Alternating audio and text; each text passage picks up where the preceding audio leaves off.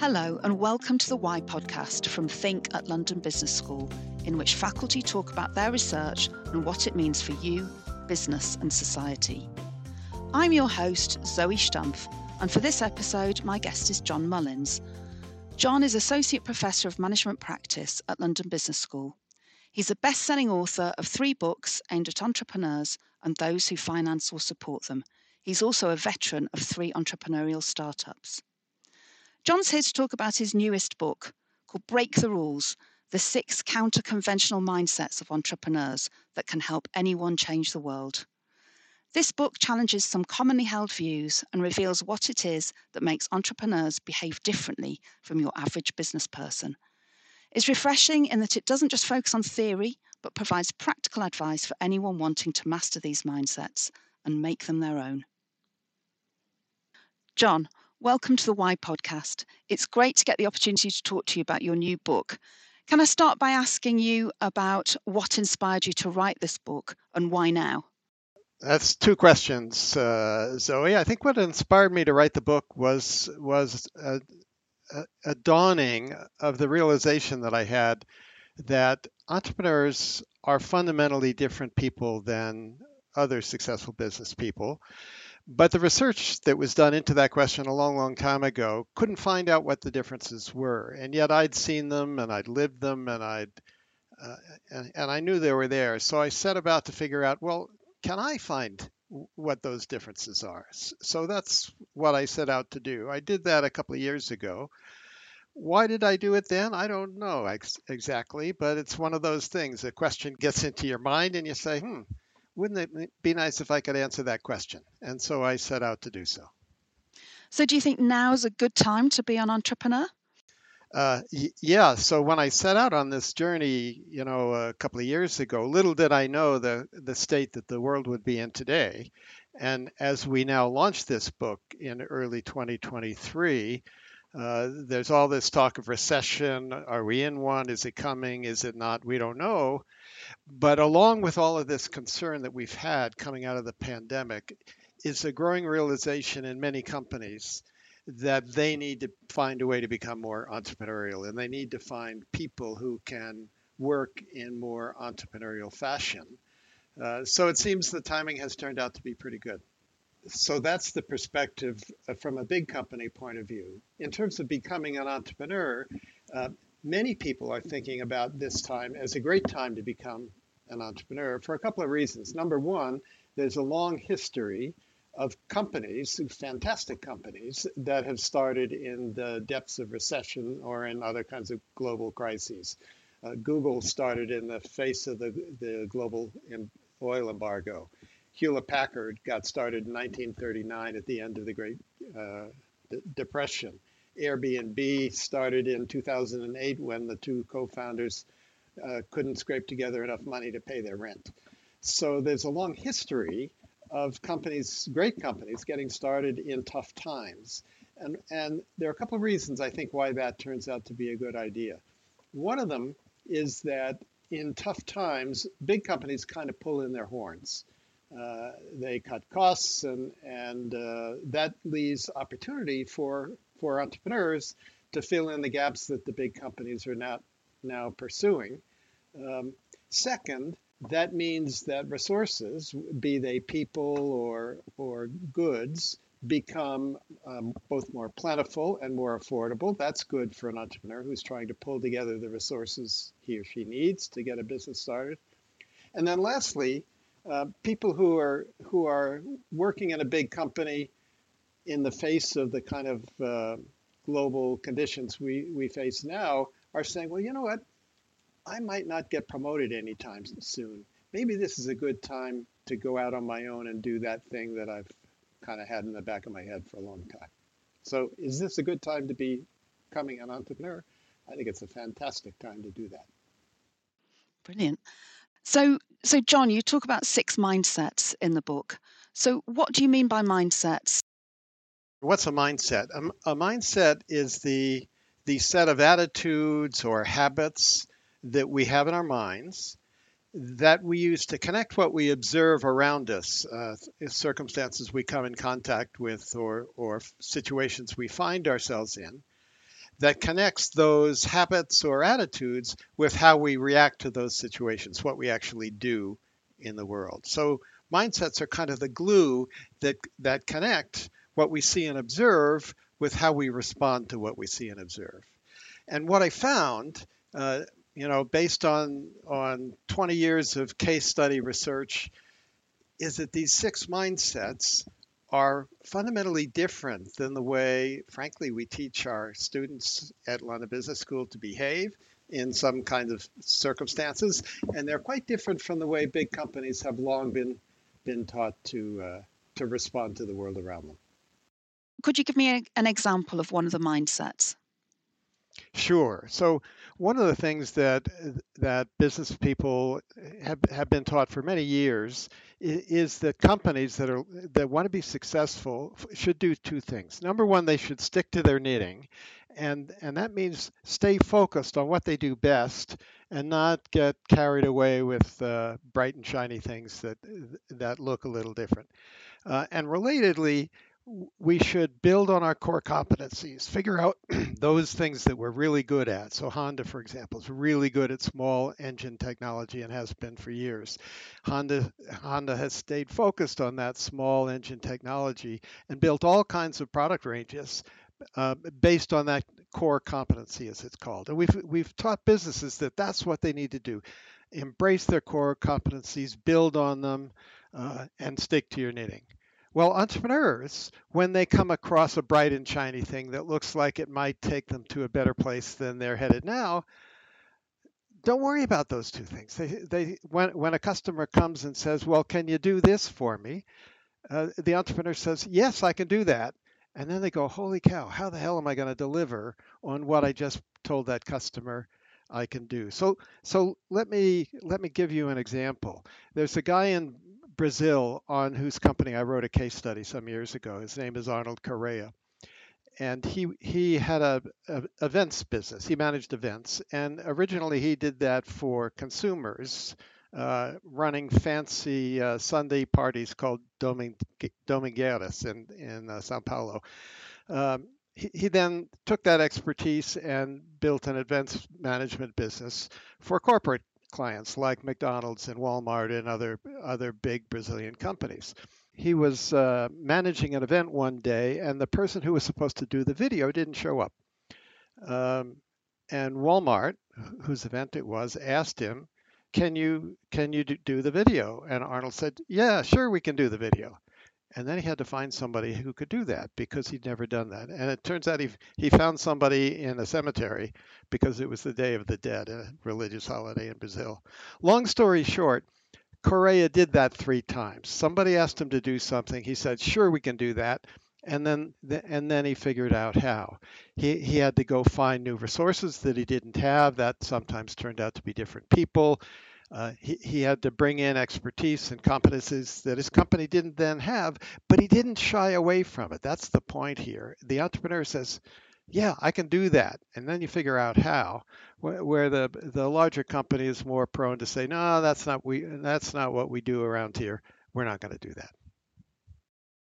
So so as you've explained very eloquently, um, this kind of, of behavior is is very much counter to the kind of accepted norms of business. So, do people actually have to unlearn existing behaviors in order to embrace the mindsets that you're you're describing? Good question, Zoe. I think in some cases, yeah, they do. So, so this notion of of having to stick to your knitting, you probably have to unlearn that. Um, but but not all of the mindsets uh, necessarily have that. Another one is, for example, that entrepreneurs tend to think very narrowly about their product markets, whereas big companies, when when uh, when presented with an opportunity to do something new, ask the question, well, is this going to be big enough? Will it move our needle? They don't they don't want to do little things.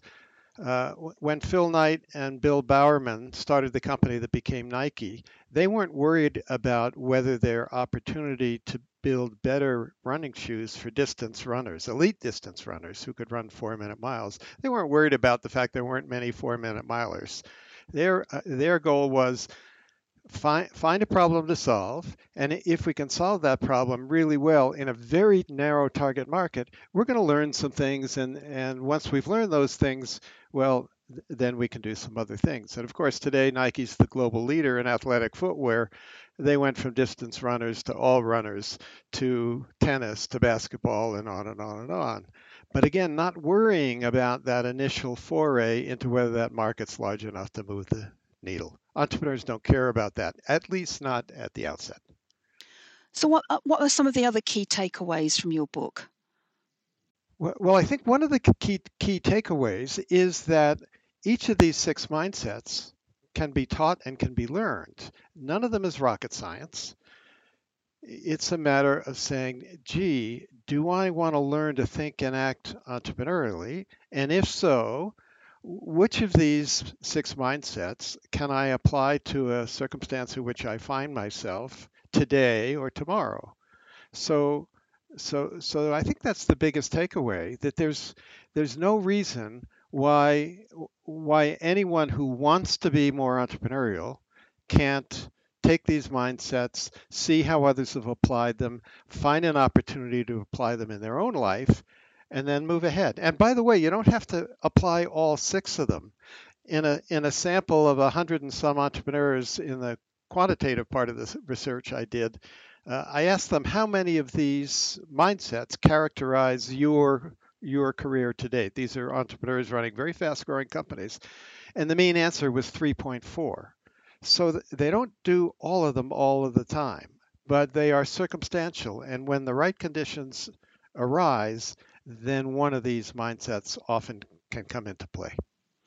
So, given the kind of straitened economic times that we're living through at the moment, is there um, a mindset that that comes to the fore that maybe is more important than than it has been in in easier economic times?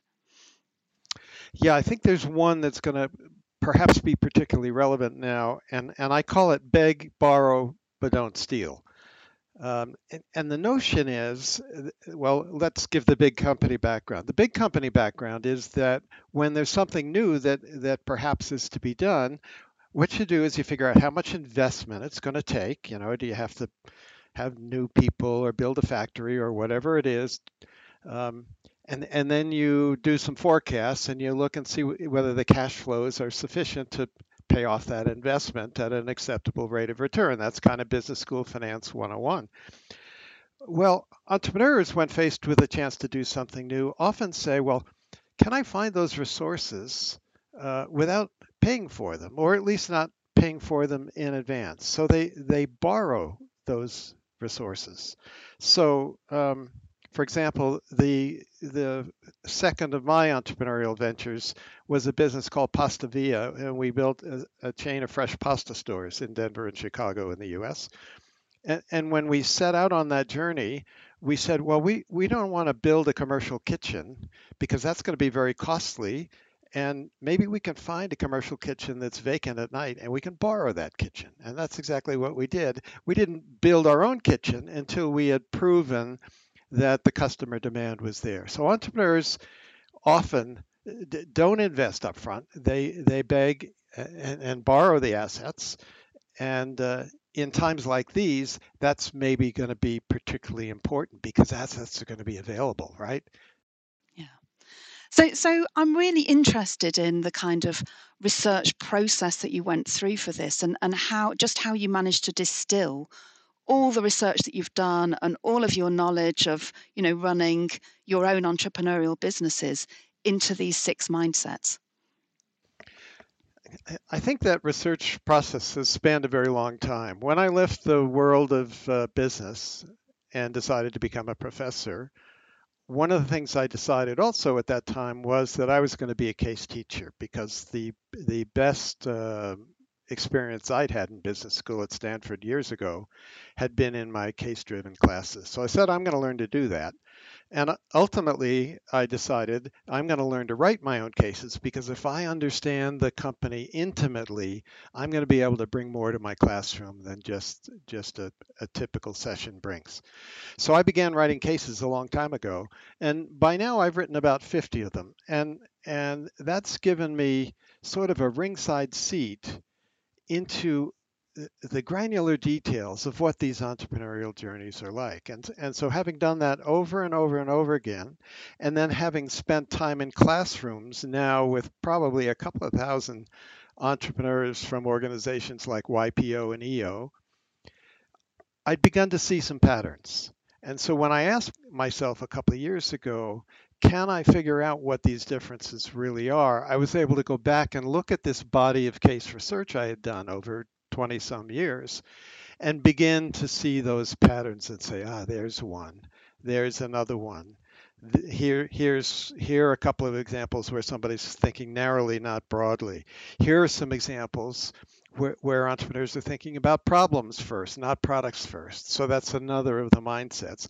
Big companies are always, uh, you know, tinkering with their product line. We're in the detergent we use at home, you know, they add green speckles and then they take them out and then they say it smells better and then they add water to it so it pours and so on. They're always fiddling with a product.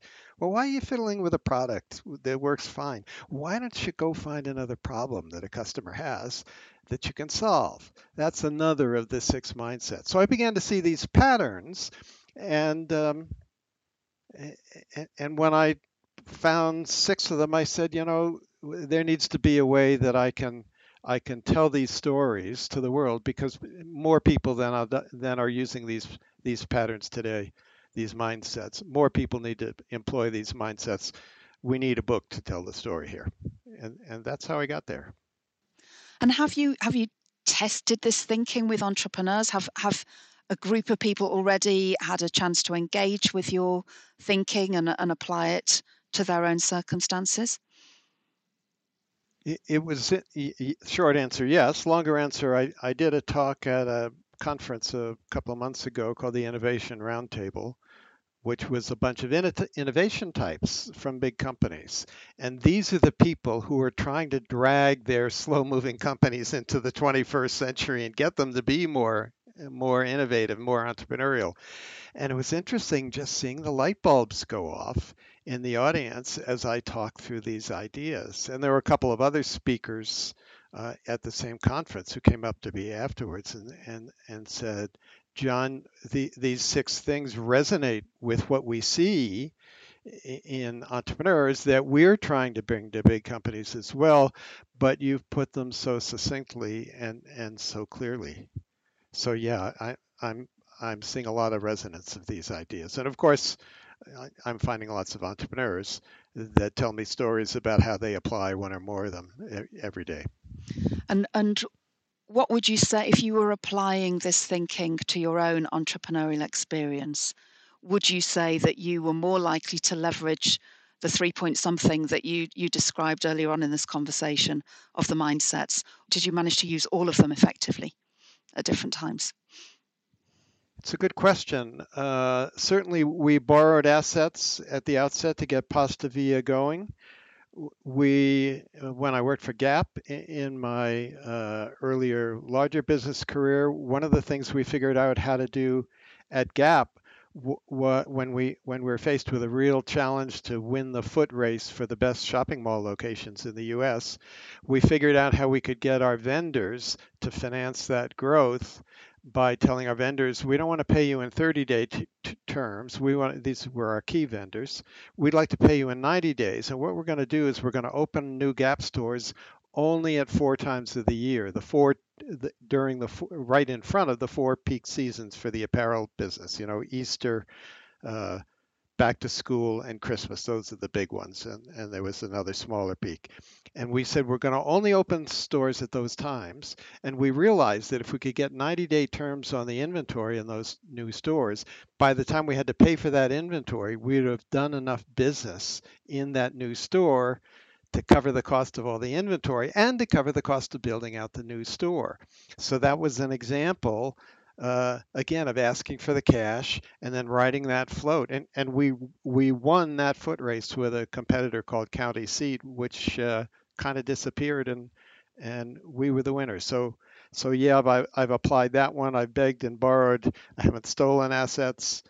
Uh, I didn't come across an opportunity in my own career to ask for permission or to, or to avoid asking for permission. So one of the one of the things that entrepreneurs do when when the the the legal context might be ambiguous is they just plow ahead. They, they don't go ask a bunch of lawyers, uh, can I do this, and, and get a kind of maybe answer. They just plow ahead. So, one of the stories I tell in the book, based on a case study I developed earlier, is about TeamLease, which today is one of the largest temporary help uh, companies in India. Back in 2003, that that industry was a mom and pop industry uh, and was not professional.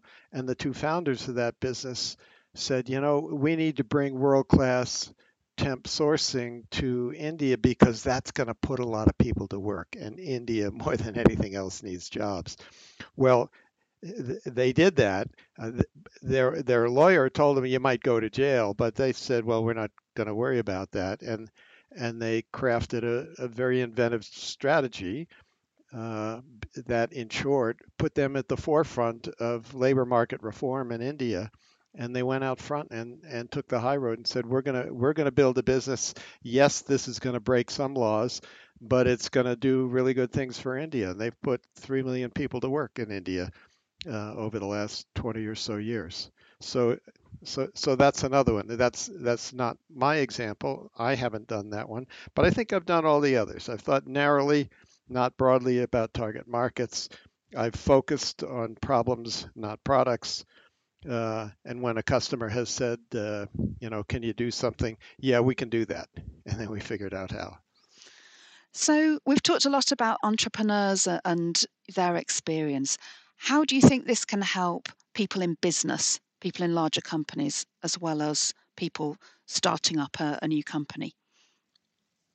I think in large companies, there's a real a real need to adopt a more more entrepreneurial, more agile mindset.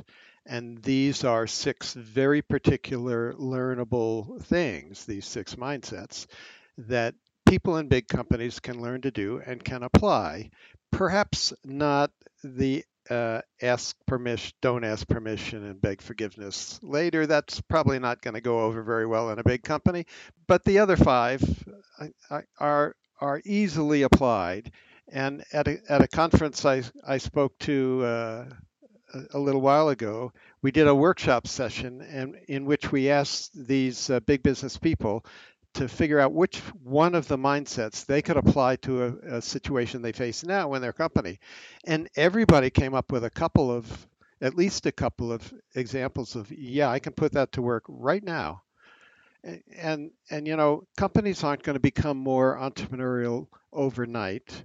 They're not going to change the entire culture of their companies very easily. But as I as I say to people in big businesses, you don't have to change the whole culture all you have to do is take your little part of the business and say, I'm in charge of this part of the business. If I can put these mindsets to work in my part of the business and teach my people to do that, over time we're going to we're going to kind of infect the the the uh, the company with the success of this kind of thinking and acting, and it can grow.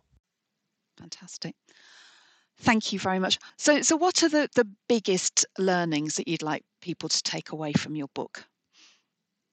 I think the biggest learning is that you too can become more entrepreneurial if you want to be not everybody wants to be. So sometimes people ask us, can we can we really teach people to be entrepreneurs? Because we we do a lot of that at London Business School, and and I think our answer is no. We can't take a random person who's walking by the door of the school and bring them in, dip them in the secret sauce, and and send them out as an entrepreneur.